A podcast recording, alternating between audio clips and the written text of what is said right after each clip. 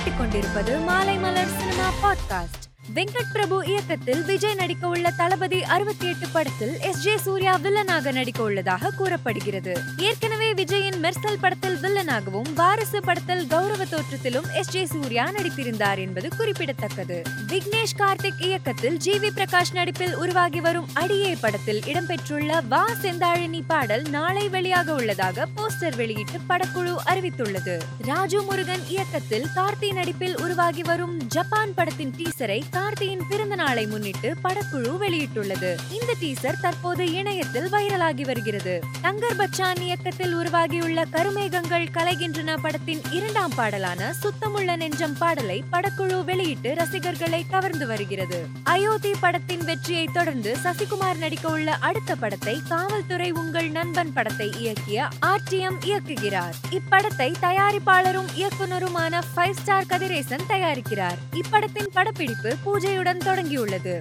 நடிகர் விஜய் ஆண்டனி திருப்பதி மலை அடிவாரத்தில் உள்ள பிச்சைக்காரர்களுக்கு செருப்பு போர்வை பிளாஸ்டிக் விசிறி உள்ளிட்ட பொருட்கள் அடங்கிய ஆன்டிபிகிலி கிட் வழங்கினார். பின்னர் அவர்களுடன் செல்ஃபி எடுத்து மகிழ்ந்தார். பல எதிர்ப்புகளுக்கு மத்தியில் கடந்த ஐந்தாம் தேதி திரையரங்குகளில் வெளியான தி கேரளா ஸ்டோரி திரைப்படம் தமிழ்நாடு மற்றும் மேற்கு வங்காளம் மாநிலத்தை தவிர்த்து ரூபாய் இருநூறு கோடி வசூலித்துள்ளதாக அறிவிக்கப்பட்டுள்ளது. அத்துடன் பெண்களை மையப்படுத்தி வெளியாகி ரூபாய் இருநூறு கோடி வசூல் செய்த முதல் திரைப்படம் என்ற பெருமையை பெற்றுள்ளது.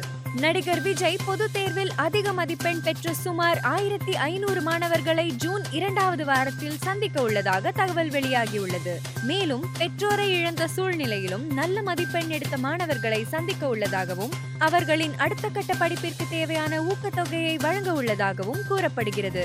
மேலும் செய்திகளை தெரிந்து கொள்ள மாலைமலர் டாட் காமை பாருங்கள்.